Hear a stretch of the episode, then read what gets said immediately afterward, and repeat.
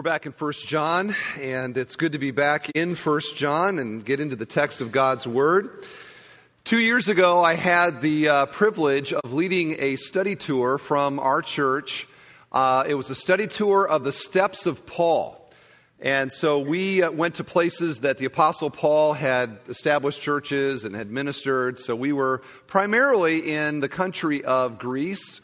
We went to Philippi, we went to Corinth, we went to some of those places. But one of the stops that we made was uh, in, at the city of Ephesus, the ancient city of Ephesus, which was one of the great cities of the ancient world. And uh, there's a really large archaeological dig there where they've uncovered much of the city. And now it's a major tourist spot. If you go on a tour of the Greek Isles, some people do that, you know, and go island hopping, you're going to go, I'm sure, to Ephesus. Huge boats pull into the port and thousands of people get out every day and they tour through the city. It's quite a sight. So we went and we uh, got on our bus and we drove out to the ancient city and, you know, big excitement. Here we are. We're about to see Ephesus. You know, there's a book of the Bible called Ephesians. Did you know that? And this is, you know, who where the church was. And And so we're excited, and we get off of the of the bus, and like many tourist places maybe that you've seen, wherever tourists gather, you have all these little shops and little, you know, uh, businesses that are selling little touristy things. And sure enough, we get off the off the bus, and there at the entrance to the whole place is all of these shops and selling this, that, and the other. Well, one of the shops I felt like really deserved a photograph. And here it is.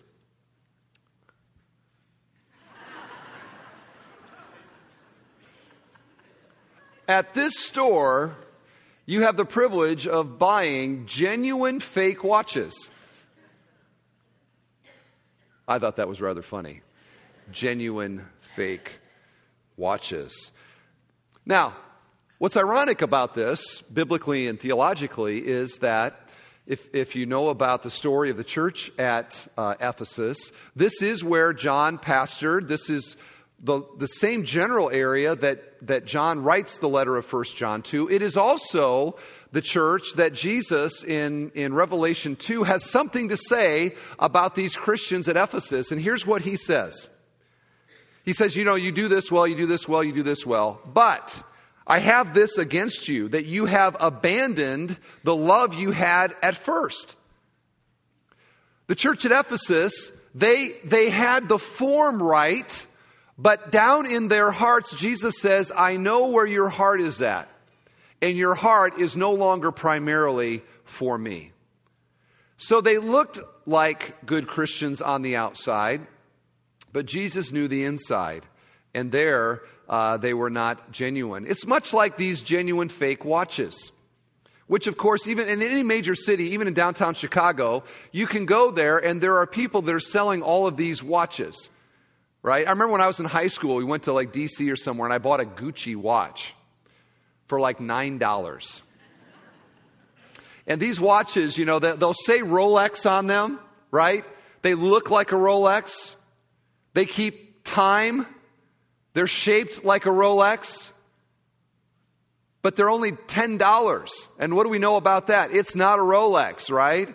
It looks like the real thing, but it's not. It is a genuine fake Rolex. And in the church that John is writing to, and really every church, ours included, there are always genuine fake Christians, or at least professing Christians. They say that they're Christians. They look like they're Christians, but like the Rolex and the Gucci in downtown Chicago and in, in Ephesus, not the real thing. And John has written this letter to help us understand what does the real thing look like. And he, he's urging us not to look at false indications of whether or not we're genuinely saved, but to make sure that we're looking at the right ones. And there are right ones that are intended to reassure us that, yes, we are under the grace of God. He writes that in chapter five. I write these things to you, to you so that you may know that you are, that you are saved. So here we are again. We're, we're in the final stretch of First John. And one of the challenges later in the book as we, as we preach and teach through First John is that John's argumentation is circular. So he comes back to the same things over and over again. Now we can ask the question, why does he repeat himself so much? And uh, I think one of the reasons at least is that when things are repeated, we tend to get them, don't we? And so we say things over and over and over and over and over again. And by doing that, it kind of impresses it upon our, our hearts. And so we're getting that as well as we teach through it, because some of these themes he comes back to again and again. How can I know that I'm saved? If I walk in darkness, morally, I can claim to be a Christian, but I am not. And if I uh, claim to be a Christian, but I do not have a life marked by love, then I am not. And if I claim to be a Christian and I deny that Jesus is the Son of God, then I am not a Christian. So these are things that he comes back to, the moral test, the social test, the doctrinal test, over and over and over again.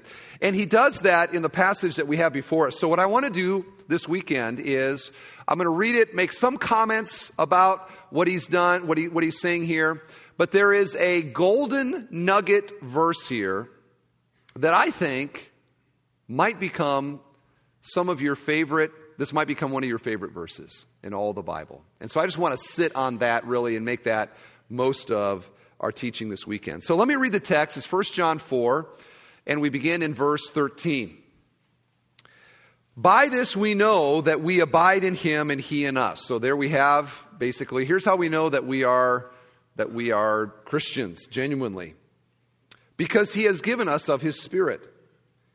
And we have seen and testify that the Father has sent his Son to be the Savior of the world. Whoever confesses that Jesus is the Son of God, God abides in him and he in God. So we have come to know and to believe the love that God has for us. God is love, and whoever abides in love abides in God, and God abides in him. Now we're going to sit on verses seventeen and eighteen, but a few comments about these, because you hear those same recurring themes that we've seen over and over here in First John. How do we know that we abide in God? And John gives objective evidence and subjective evidence for whether or not we are genuinely saved. He begins with the subjective. He says that we know that we abide in God if we have his Spirit. Do you see that? The Holy Spirit is an indication that I am a child of God. Now that, of course, begs the question, well, how do I know if I have the Holy Spirit? Right? And it might mean here, he may be referring to some of what we know from Scripture, some of these more miraculous evidences of the Holy Spirit that we see in the book of Acts.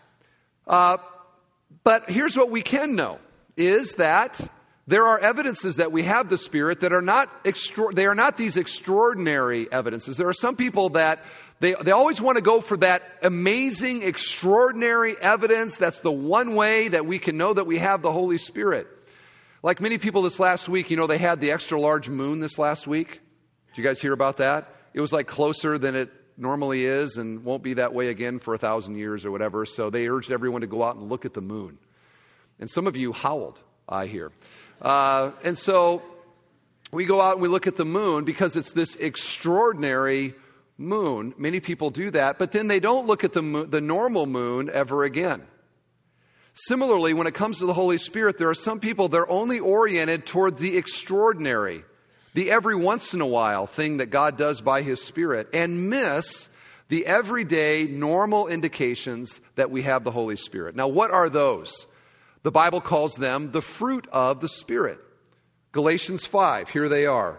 The fruit of the Spirit is love, joy, peace, patience, kindness, goodness, faithfulness, gentleness, and self-control. How do I know I have the Holy Spirit? I look at that list and I say, are those evidenced in my life? Do I have peace? Am I, am I more under control because I have the Holy Spirit? These are indications that we have God's Spirit in us. Now, one of the realities about that is that they are, they're pretty subjective, aren't they? Like I can look at that and I go, well, Do I have peace? Most of the time. Most of the time. Am I gentle? Most of the time, I think. You know, it's kind of hard to exactly say whether those are enough evidenced in me to indicate that I am a Christian. They are subjective. So John balances that then with the objective. And the objective we find here to be a propositional, objective truth that must be believed. Verse fifteen, whoever confesses that Jesus is the Son of God, God abides in him. So there we have the gospel, who Jesus was, what he did on the cross. That must be believed in. That is not subjective, that is objective. And so we see then the marrying of the objective and the subjective, this partnership where both go together and both are critical. Because if I simply have wonderful experiences that I point to subjectively, where I have, I've wept because of God and I've gone to meetings and I've had these amazing experiences, but I do not confess Jesus as my Lord and Savior, I am not saved. I am merely an enthusiast. At the same time, if I, yes, I believe that Jesus is the Son of God. Oh, yes, that's me entirely. But everybody knows you to be a hard and unloving man. What does that say about our claim to be a follower of Jesus? John says it makes it spurious because it is both of those. It is belief in Christ, whereby I receive the Holy Spirit who changes me. And that change is part of the reassurance that I have that I am under the grace of God. It is not what saves me. It is the byproduct of the Spirit and the gospel which saves me. Do you see the difference? Very important. I don't want you leaving here thinking you gotta, I've got to go find peace or I'm not saved. No, find Jesus and know peace. Okay? Now, there is one sign that is more important than any else. And we find that here, and what is it? What's the greatest indication that we're a Christian? No trick question here. These three abide, faith, hope, and love, but the greatest of them is love. Okay? So if you have to pick one fruit of the Spirit that is an evidence of God working in my life that I am saved, it is agape. It is love. And we find John re-emphasizing this. And he does so by repeating what he says in chapter four, verse eight, regarding the character of God, that God is love. And we did an entire message on this a few weeks ago, this stunning and amazing reality that God is in his very uh, essence, in, in all that he does. If there is a defining quality of what God is like, it is that he is love. Everything that he does, he is doing for the good and joy of another. And in this, because God is eternal, his love is eternal. It is God is love, not God was love, or God can be love, or God might be love. It is that God is love. Think of that. The God, Almighty God, is defining himself as loving. That's a stunning thought, and is the basis of everything that John is saying here, is that God is love. And so then we see here that like Father, like Son, if we are children of God and we are children of a God who is love, we will reflect the loving nature of God in our life. First of all, by loving God, and secondly, by loving our neighbor, the two great commandments, right? Which now we discover are not simply two great commandments, but two essential qualities of a genuine Christian, is that we love God and we love others, which we, of course, do not do perfectly. We do this very imperfectly. But John, so John is not saying that we have to be flawless in our love, but the presence of love must be there. So to ask the question then, those that know you, that really know you, and you said, hey, do you see love in my life? If they go, mm, I don't think so. What does that indicate? Love. John keeps going back to love over and over again. God's love for us, our love for him, our love for one another. Now in that, I do not believe that he is uh, Pollyannish in his perspective of what it means to be a part of a church. You could say this, wow, if this is the way it is to be around Christians, then it would be love, love, love all the time. And it would just be so fantastic because everybody would always treat me in such an endearing, kind sort of way. To be a part of a church must be like the greatest thing ever. Always utopic, wonderful, blissful existence amongst God's people, right? Wrong. Okay, wrong. And even John recognized that. That's why he writes in chapter one, verse nine, if we confess our sins, he is faithful and just to forgive us our sins and to cleanse us from all unrighteousness. So the, the idea here is not, because of our sin nature and because of the fall, it's not that the church is a blissful, utopic existence. Rather, it is broken people being restored by the Spirit to loving one another the way that God has loved us in Christ. And there is the presence of that, although imperfectly, there is the presence and there must be. Which brings us now to verse eighteen. And this is our focus today. Again, a verse I think might become one of your favorite verses in all the Bible. Here is what it says. There is no fear in love, but perfect love casts out fear. For fear has to do with punishment, and whoever fears has not been perfected in love. There is no fear in love, but perfect love casts out fear. Is there a struggle more central to being human than fear? We are a fearful people, and we have lots to be afraid of, don't we? We fear rejection, poverty, ridicule, cancer, unemployment, birthdays, old age, pain, heights, public speaking, small places, snakes, marriage, divorce, political turmoil, tax increases, things that go bump in the night, terrorist attacks, being alone, crowds, and really almost anything else we can be afraid of. In fact, take a moment right now and think about what is the thing that you're like most afraid of. Okay, we're going to say it all out loud together at once. You ready?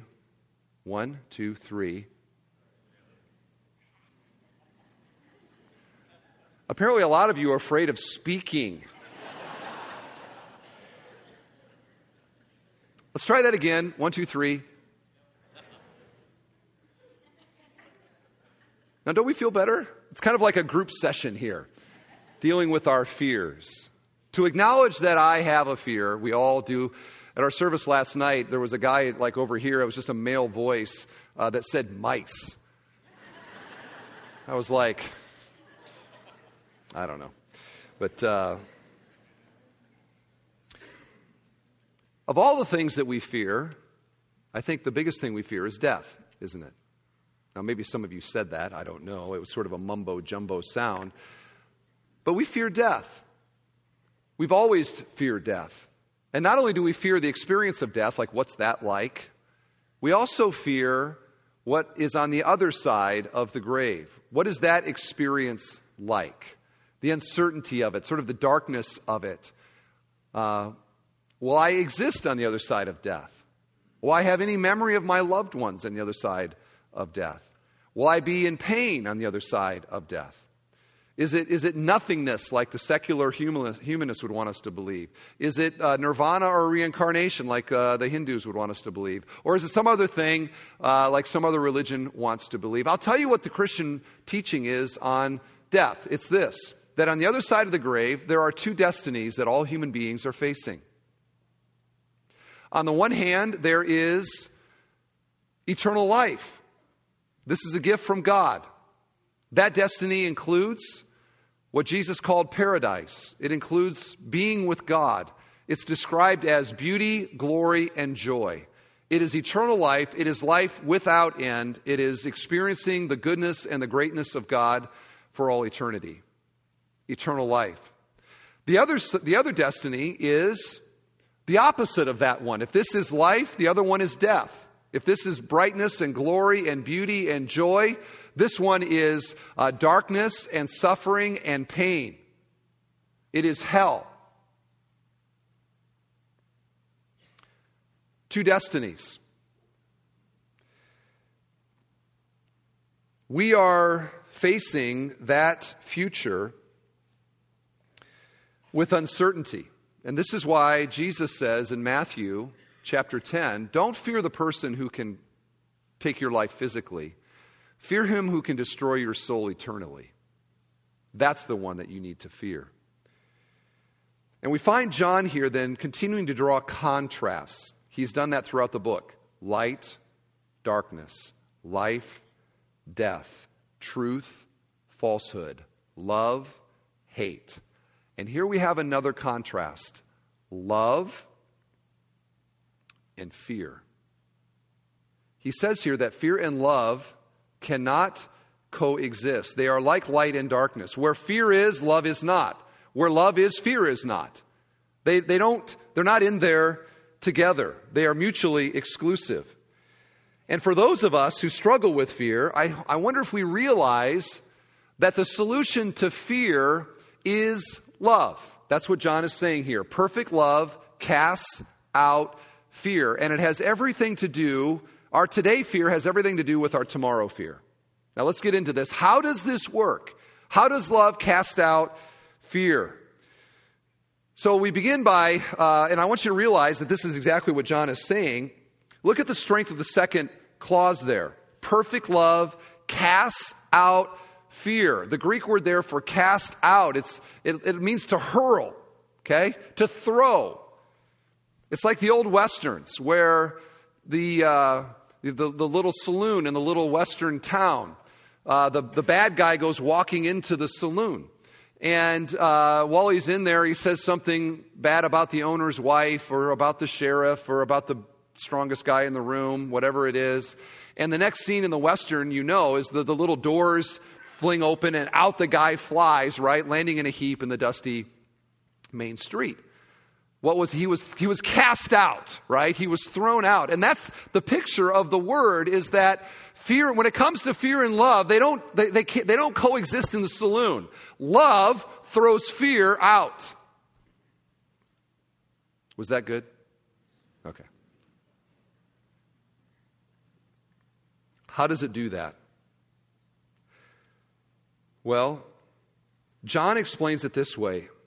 That all human fear is ultimately eschatological. Now, that's a big doctrinal word. Eschatology is the study of last things, future things. And Paul or John says that all fear that we experience indirectly has to do with our ultimate fear of punishment someday. He says in verse eighteen, fear has to do with punishment, and whoever fears has not been perfected in love. So I may have a fear about mice or some other thing, but it is indirectly related to an ultimate fear about what will happen to me someday, my uncertainty about my, my destiny. So fear feeds on my uncertainty and fear of punishment and brings fear into my life today. Love, on the other hand, perfect love, casts out fear because it is confident about its ultimate destiny. Okay? Maybe look at it this way. It's it's like the, the rivers uh, and the streams of North America. If you've ever looked at a map, you've got all these tributaries and little rivers and all of that. But they're all going the same direction, basically, right? Where are they all heading towards? Initially, they head towards. See, last night didn't know this either. You need to get out more, people. They they generally head towards the Mississippi River. And here's a big test. Where does the Mississippi River head towards? The golf course. No. The Gulf of Mexico. G U L F. So we have all of these streams and creeks and all that that are eventually flowing somewhere. It's kind of like that in the, in the sense that I may have a fear. I have a little Calumet River fear. Right? It appears to me that it's right here, but really it's about where it's eventually going, which is the Gulf of Mexico. And I may have a bigger fear, the Ohio River level fear, but it really is about that. That's all heading somewhere. It's all flowing somewhere. Our fears are like that. It may appear to me that it's about the little Calumet River, but it's really about the Gulf of Mexico. It's really about that, what's going to happen eventually. And what love does, perfect love casts out fear, is love gives me confidence about what is ultimate for me. I know by the love of God and because of the love of God that that love will never fail me, and that ultimately my big issues and fears are resolved in the eternal character of a loving God who loved me in Christ. And because I am confident about the ultimate, the temporary fears are hurled out. Perfect love casts out fear, because I know where the whole thing is going.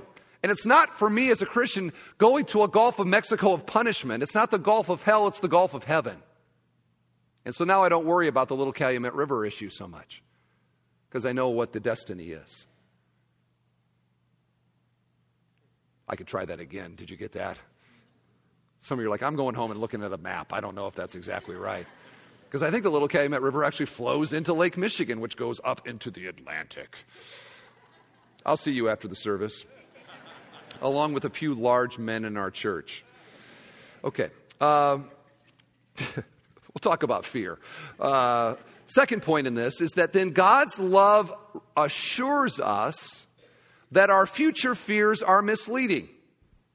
Why? He will always love us. He will always love us. Again, verse eighteen, there is no fear in love. Perfect love casts out fear. God is love. He just has repeated that. God's love is eternal because God is eternal. It is unchanging. It is unending. It is not fickle. God's love is not fickle. Human love is fickle. People divorce one another. Why? I don't love her anymore. I used to love her, but now I don't. My love has changed. We see that all the time. It is sad. It is painful. Uh, human love, how fickle and changing and wishy-washy it is. But God's love is not that way. His word is His word. His love is unending. His love is also not circumstantial. Human love is circumstantial, isn't it? There are things that can happen that keep us from experiencing love with one another.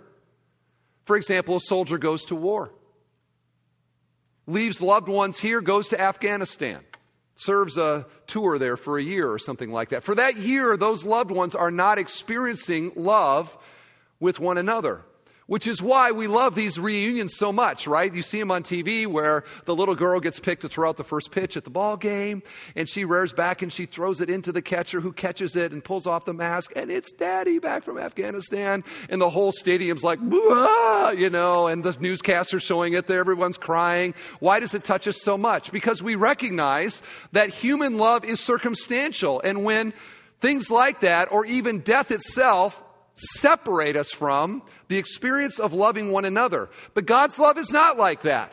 He is not bound by circumstance. He is sovereign over circumstance. He is ruling and reigning providentially in every matter in this universe. He is not surprised by things that happen. There's no chance that maybe something will unexpectedly happen to God that will keep Him from loving those that He loves. He is God. And that is why there is neither death, nor life, nor angels, nor principalities, nor powers, nor things present, nor things future, nor anything in all creation that can separate us from the love of God that is in Christ Jesus our Lord, Romans eight, right? So, and especially that death one is what John is getting at. Because again, our fears, they're all flowing into the Gulf of heaven or the Gulf of hell. And I fear... I fear presently related to whether or not I understand what is awaiting me on the other side of the grave. And because death cannot separate me from the love of God, it means that that love casts out my fears presently and my fears futurely, because His love is present and His love is future, guaranteed.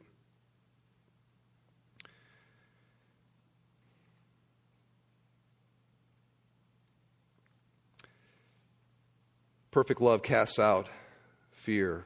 How does God communicate that love to us? You might be here going, ah, it sounds good, but how can I know that God loves me in the way that you're describing? God has two ways that He has communicated this to us. One is the cross, and secondly are His promises to always love us. This is the logic of Romans five eight and Romans eight thirty-two, two very famous verses from the book of Romans. Romans five eight, God demonstrated his love towards us in this, that while we were yet sinners, Christ died for us. Romans eight thirty-two, if God did not spare his own son, but gave him up for us all, how will he not also along with him graciously give us all things? What we find Paul doing in both of these verses is he is pointing to what God did for us in Christ at Calvary. In the first case, if God loved us while we were his enemies, why now do we think that he won't love us as his children? Okay, do you get the logic of that? How much more now he loves us as his children? The cross, Jesus died while we were still his enemies. We hated him. We were in rebellion against him. Naturally, we would never want to embrace Christ as Savior or God as God. But now we see in the cross how God has loved us, and by his Spirit, it opens our hearts to believe in Jesus, and that transforms us now. We receive his love, but it was while we were sinners that Christ died for us. And we look, secondly, Romans eight thirty-two, if God was even willing to give his son, did not spare his own son, the most precious, valued person into God the Father would be his son. And if God was not willing if, to spare even his son in order to accomplish our salvation, how can we doubt his goodness to us, that he will graciously give us all things? If he gave his son, he must be willing and able to give us much lesser things, indeed, our salvation and eternal life. So if we realize then that these actions of God flow from an absolute, covenantal, loving commitment to love us forever, not only do we not fear eternal punishment, because all fear is future, we will not dread anything else either. So you might be here and say, well, you know what, I know I'm going to heaven, but man, my boss is driving me crazy. I'm afraid he's going to fire me. And what happens to me if I'm unemployed? And what happens to me next? I don't know. I'm afraid of what is going to happen. Perfect love casts out fear. As I come to understand God's eternal love for me and the promises that he has made to meet all of my needs according to his riches in Christ Jesus, and the fact that ultimately my big issue is that when I die, I want to know what's going to happen to me on the other side, and that God's love is going to be there for me and I have eternal life. That is as secure as God is glorious. Now my boss isn't so scary, right? I think about that in the little saloon doors of my heart.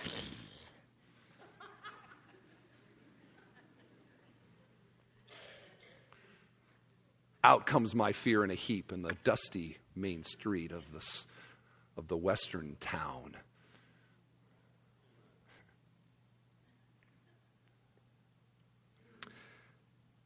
So what should we do with our fears? Why don't you try this? Think of what you are actually afraid of, not mice and snakes, but maybe betrayal, a life without love, rejection, loneliness, whatever health concern, whatever it might be. Imagine that you could go to the very foot of the cross and to look up on that cross, and there is Jesus. And you see him in all of his struggle. You see him in all of his sweat. You see the stripes on his back, the blood coming from his hands and his feet. You see him struggling on that cross to breathe. And you look at the whole scene, and you have an opportunity to ask Jesus anything. And you say, Jesus, why are you doing this for me? Why are you bearing my guilt? You are the Holy One of God. Why, Jesus? Why?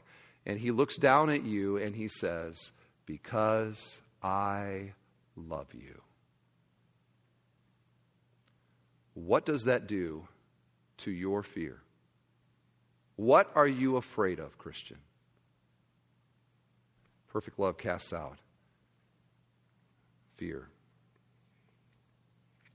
And finally, God's love produces, therefore, a fearless confidence. A fearless confidence. John wants us to live fearlessly. Fearlessly. Confident in the love of God. The Bible wants us and calls us to live fearlessly. If God is for us, who can be against us? I love that verse. Uh, I will never leave you. I will never forsake you. Many promises in verses like this that call us not to be, like so many people in our culture, afraid of the stock market and afraid of the terrorists and afraid of uh, local economy and afraid of uh, the, the doctor and afraid of, go on through the list of things that we get fearful about. Why should Christians be fearful of these things? God loves us. He has every resource to meet our needs. And the call of the Bible is not to respond to trial and trouble in fear, but rather in trust. I love Psalm fifty-six three. When I am afraid, I will put my trust in you. When I am afraid, I will put my trust in you. Now that's a comforting verse, but what does it actually mean to put my trust in God? What am I trusting in? I am trusting in His promises. I am trusting in His ability to meet my needs. I am trusting in the fact that God is sovereign over the circumstances of my life and that this trial is not a surprise to Him. When I am afraid, I will put my trust in you no matter what. He will always love me. Fear doubts the love of God. When I am afraid, I am doubting that God can actually meet my needs. Fear acts as if God isn't even there. Now, over the next twenty years, I do not know how many sermon illustrations that I am going to derive from my daughter, Kira Lee. I do not know. But here's what I can tell you. Here's the first one. Here's the first one. I've been a dad now for three weeks. And pretty much got it figured out, so if any of you need advice on the matter, I'd be happy to help you. I'm preparing to write a book on fatherhood.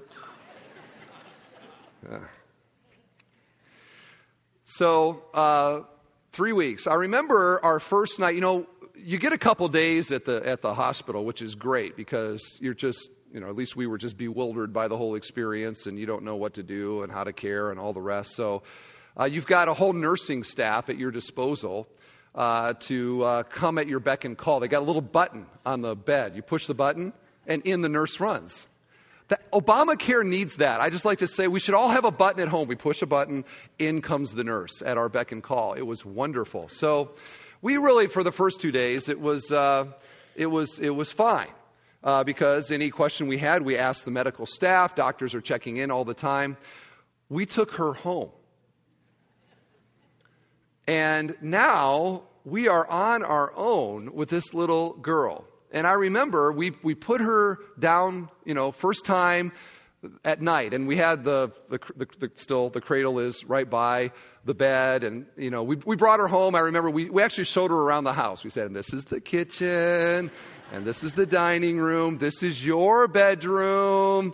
We just had fun with it, you know, bringing first child home. So we put her down.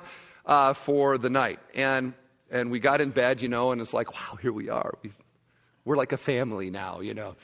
And it wasn't very long before we heard, eh. Off come the covers. We jump out of bed. Is she okay? Is she breathing? What was that sound about? There's no button to push here, right? She seems to be breathing. Everything seems to be okay. So we go back to bed, and now our hearts are like, pfft. We're responsible for this child. It's a frightening thing. We didn't know her sounds at first, but after three weeks, we're starting to learn her sounds. She has sounds like this, and this is the way that it goes. There's a pattern with this girl. She starts off with little snorts and noises. So she'll do, she'll do like this. She'll go, eh. And then like, it could be a minute. Eh. But then they start coming in more rapid uh, progression. So it becomes more like, eh, eh, eh, like that. And that means it's ramping up, you know. It's a sign of things to come. Then she begins to wail her arms like this. She's a thrasher. This girl's a, th- we call her our little thrasher because she starts doing like this number, like this. And then she combines them all so that it's like, eh, eh, eh. And then the final nuclear level is when it's all, it all comes together. Yeah! And I will tell you, I showed you a picture last week of, of angelic Kira Lee. There is a Darth Kira Lee in there as well.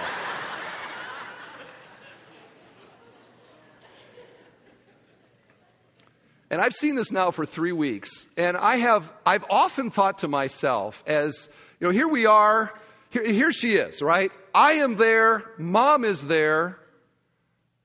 We have everything she needs. I mean, there are every little doodad device that Babies R Us sells, it's there in the house. We've got shakers and rockers and rollers and all these things. We've got diapers. We've, every, I mean, there is nothing that this girl could possibly need. And I've thought to myself, why are you crying? You know, Daddy, love you. Daddy, right here. Yeah, you know, why are you crying?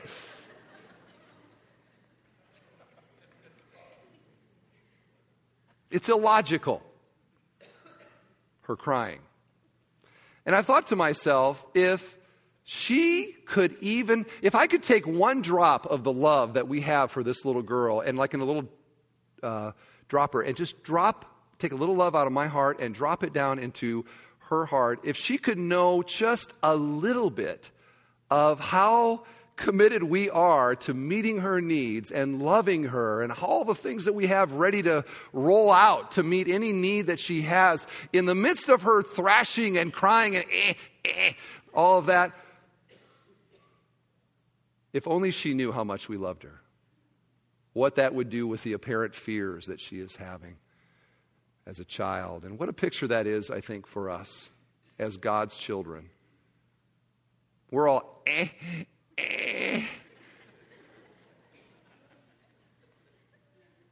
and God in heaven must look down on us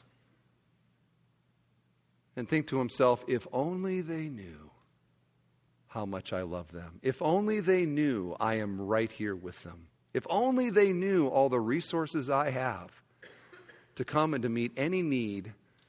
If only a little drop of the love that I have could be dropped into their hearts, how their fears would be alleviated. And some of us here today, you know, you're at a level in something in your life. You're at the eh level, you know. You come to the prayer meetings and you're like, please pray about eh. I'm concerned about eh. You talk with you, you hear eh. Some of you are dealing with things and you're kind of like at this level, right? And some of you are fully engulfed. And you've come to church and you wonder, does God have something to say? Indeed, he does. What we need to realize is that perfect love casts out fear, and God's love for us is love in its fullness and love in its perfection. God loves you, friend, and if we understood how much he loves us, how we would live differently and confidently and fearlessly in a broken world filled with people and filled with phobias. So I wonder, what are you afraid of? And might not the reassurance of the love of God, that little drop in your heart, maybe through this message today, cast out the fears that you're dealing with. Perfect love casts out fear.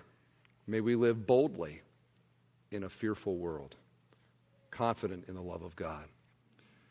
Amen. Would you stand with me for prayer?